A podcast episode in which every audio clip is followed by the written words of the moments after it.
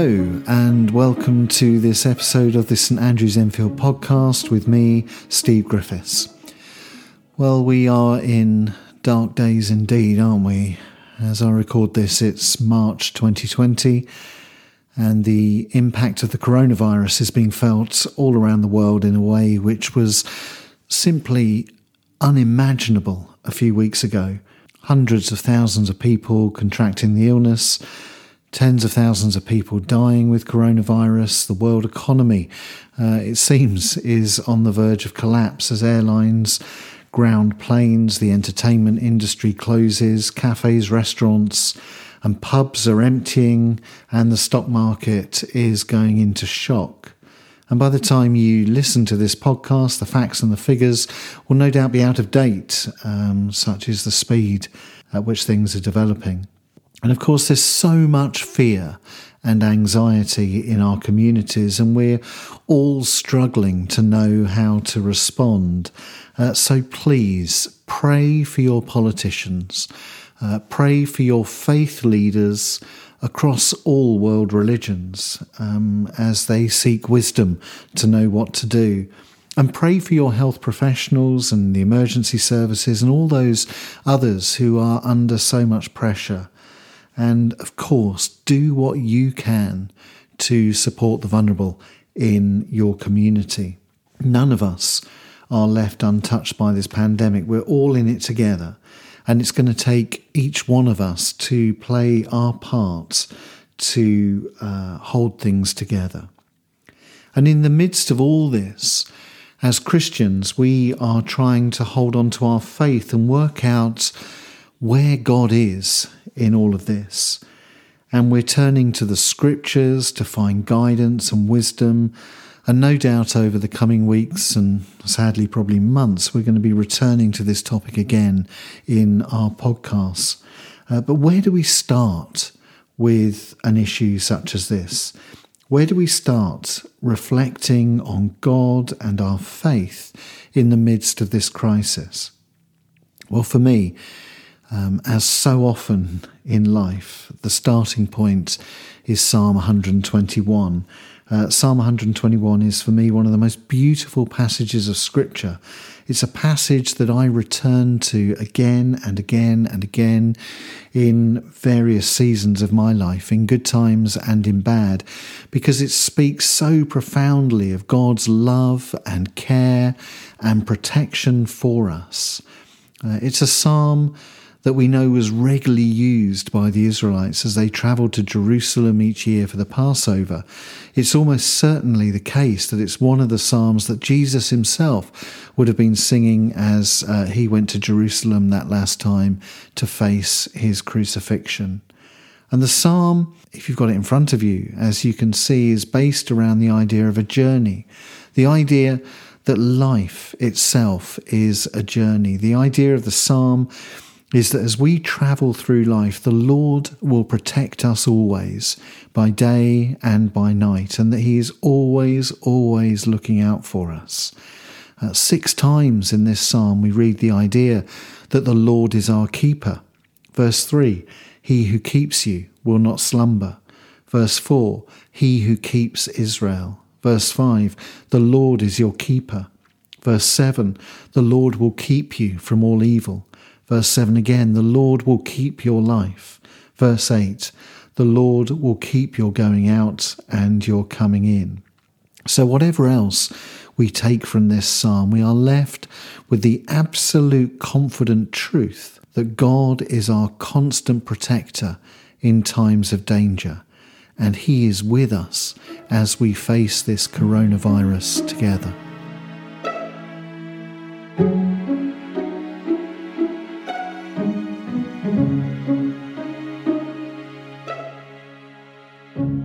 But it's important to remember that in the Old Testament, God was speaking primarily to the community of Israel rather than specifically to individuals. And so we are reminded that when there are dangers to be faced in everyday life, and as we come to terms with the impact of the coronavirus, we need to come together and find support in the community We must constantly be seeking to build one another up, to make sure that all our needs are being met, especially the vulnerable and the elderly amongst us, and to find support and encouragement from one another so that we can face times of trial together. So we come to the psalm itself, uh, which opens with these well known words in verse 1 I lift my eyes to the hills. Where does my help come from? Well, in the original Hebrew, uh, that verse is actually a lot more ambiguous because it's not clear whether that is a statement or a question. It might say, I lift my eyes to the hills. Where does my help come from? Or it might say, I lift my eyes to the hills. From where comes my help? It might be a question, where does my help come from? Or it may be a statement of fact, where my help comes from. We can read this verse both ways, and I think that we get two slightly different ideas out of it according to how we read it. So, first, let's read it as a question. I lift my eyes to the hills. Where does my help come from? Now, here we have the people of Israel journeying from their homes towards Jerusalem. It was a dangerous journey, an arduous journey for many of them. Now, if any of you have been to Israel, you'll know that the uh, hills and mountain regions are not green rolling pastures. Uh, the mountain regions are desolate, rocky wildernesses, and they are perilous to walk through, dangerous to travel across. The mountains were the place um, in the time of Jesus and the time of the early Israelites. The mountains were the place where bandits and terrorists lived. Uh, you remember the story that Jesus told of the Good Samaritan who looked after the man who had suffered a physical attack as he journeyed from Jerusalem to Jericho through this mountainous and desert region. So the psalmist is making a journey through an area where there is danger and physical threat, and he asks a legitimate question out of his fear and nervousness. I lift my eyes to the hills. Where does my help come from? But there's something else very discomforting about these hills too that cause the frightened and nervous believer to ask the question. Because during the biblical period, uh, the Old Testament period and the New Testament period, the hills of Palestine were thought to be the home of the gods.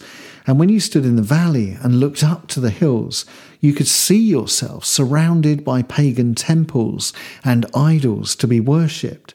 As the traveller looked to the hills, he would have seen glinting in the sunlight the false gods and the idols and the temple roofs of pagan practice and false religion. And he would have looked at all this and realized the inability of these gods to help. And so he asks the question I lift my eyes to the hills.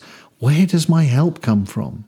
And as we live with heightened levels of fear and anxiety as a result of the impact of coronavirus on every aspect of our lives social, financial, relational, and spiritual. Perhaps we can identify with the psalmist. And we too, quite legitimately, see verse 1 as a question I lift my eyes to the hills. Where does my help come from? Well, the answer to that, of course, comes by no longer seeing verse 1 as a question, but by using the alternative Hebrew reading and seeing it as a statement of fact, I lift my eyes to the hills where my help comes from. Because in the Bible, the mountains and the hills are not always negative imagery. The mountains and the hills don't always speak to us of danger and physical threat and false religion. The mountains and the hills are also used as a metaphor for the strength of God the immovable, unchanging love of God for us, hemming us in and protecting us on every side. So we ask the question in times of heightened fear and danger I lift my eyes to the hills, where does my help come from? And we answer that question by removing the question mark. I lift my eyes to the hills, where my help comes from. God Himself is our mountain, our hill, our rock and He is the source of comfort and security. And the rest of the psalm goes on to develop that idea for us. In verse 2, the psalmist makes a bold and confident claim My help comes from the Lord who made heaven and earth. That is the answer to the question. The truth is that in times of fear and heightened anxiety like we're experiencing today, Our only help can come from the Lord who made heaven and earth, and we must learn to put our trust in Him. So, what does that mean for us today? Does it mean that because we're Christians, nothing bad will ever happen to us? Does it mean that we won't catch the virus? Does it mean that we won't lose loved ones or lose our job because we have faith? Well, no, of course it doesn't mean that. That can never be God's promise to us. And it has certainly um, not been the experience of Christians through the centuries that we somehow become immune to the tragedies of life, as if God somehow puts an invisible force of protection field around us the moment we believe in Him. And actually, that's not what Psalm 21 says to us anyway. You'll notice that the uh, remaining verses are all general statements, they're not specific. At no point does the psalmist say, as you journey to Jerusalem for the Passover, you're not going to be attacked by robbers. Uh, he doesn't say, as you journey through life, you're not going to face stressful situations. Instead, the psalmist is saying something different altogether. He's telling us that no matter what we do face in life, good or bad, God will protect us and hold us. Verse 3 He will not let your foot be moved. Verse 5 The Lord is your shade. Verse 7 The Lord will keep you from all evil, and so on. So we've thought about how often this word keep is used in this psalm. What does the word keep actually mean for us? Well, I think it means that whatever we are confronted with in life, that does not have the power to determine our eternal destiny. Whatever happens to us, God is our ultimate destiny and our ultimate future. And so no harm that we face can rob us of that. Now, isn't that the testimony of Christians throughout the ages? Um, as each disciple, except for John, was uh, martyred for the faith, as the Apostle Paul was beheaded for the faith, as thousands upon thousands of martyrs and saints through the centuries have been crucified and shot and burnt at the stake and eaten by lions and so forth, each one of them has testified with their dying breath to the fact that evil can claim their bodies, but evil can never claim their souls and their eternal destiny as a child of God. The Lord will keep us. The Lord is our keeper as we read in verse 7 the Lord will keep your life. God can never promise that nothing will harm our bodies, but God does promise that this will not harm our eternal destiny and that we are safe and secure with the Lord our keeper. And of course, the greatest example of that is the witness of Jesus Christ upon the cross the ultimate act of harm carried out in the name of false politics and false religion against a truly innocent man, resulting in his torture and tragic death. And yet, with his dying breath, Jesus Christ was able to say, Lord, into your hands I commend my spirit. No amount of harm that was thrown at Jesus could separate him from the love of God. And that was proven three days later for the whole world to see through his glorious resurrection. his being raised by God from the dead. And no matter what life throws at us, the destiny of Jesus has become our destiny. As Paul tells us in Romans 6, verse 5 For if we have been united with him in a death like his, we will certainly be united with him in a resurrection like his.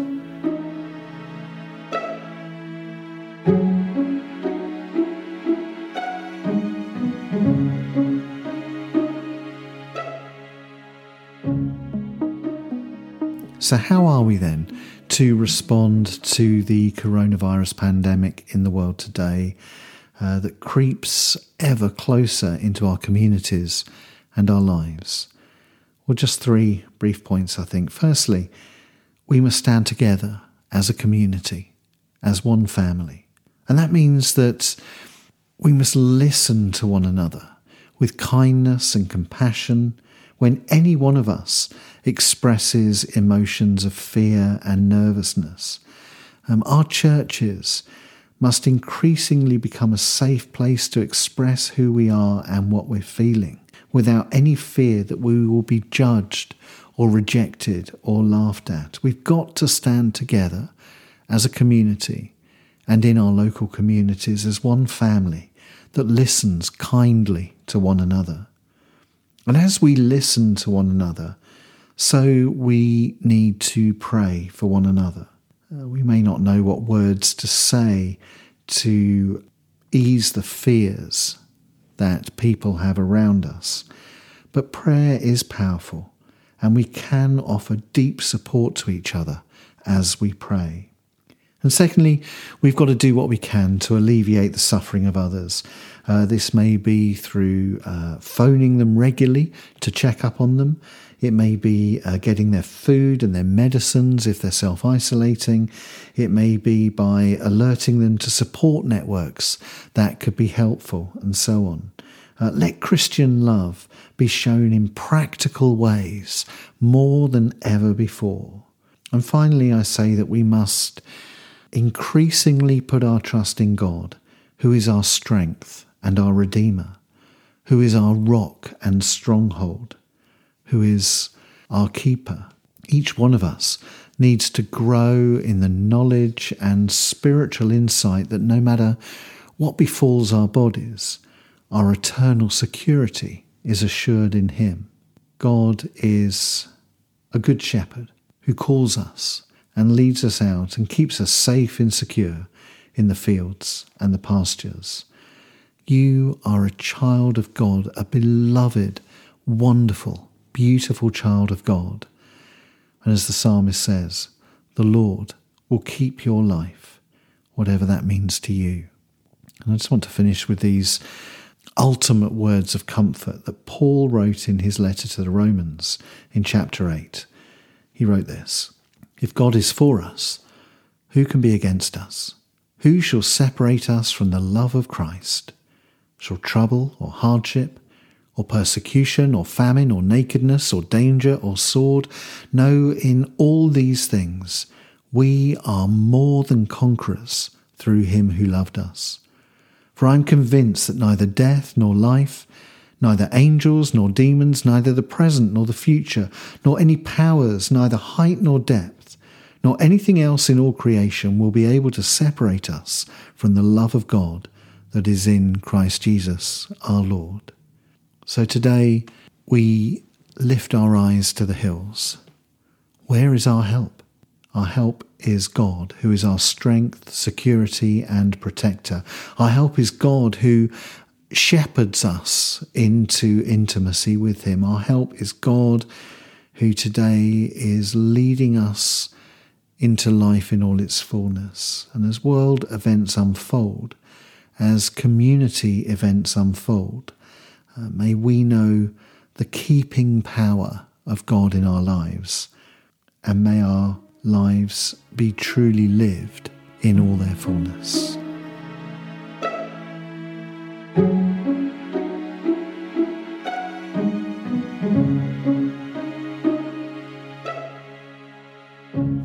That you've found this podcast useful today. Uh, please stay safe, wash your hands regularly, and wherever you are today, whatever you're doing, my prayer is that you will know God as your strength and your rock, and that you will know His calming and healing presence in your life. And I look forward to being with you again in the next podcast. Bye.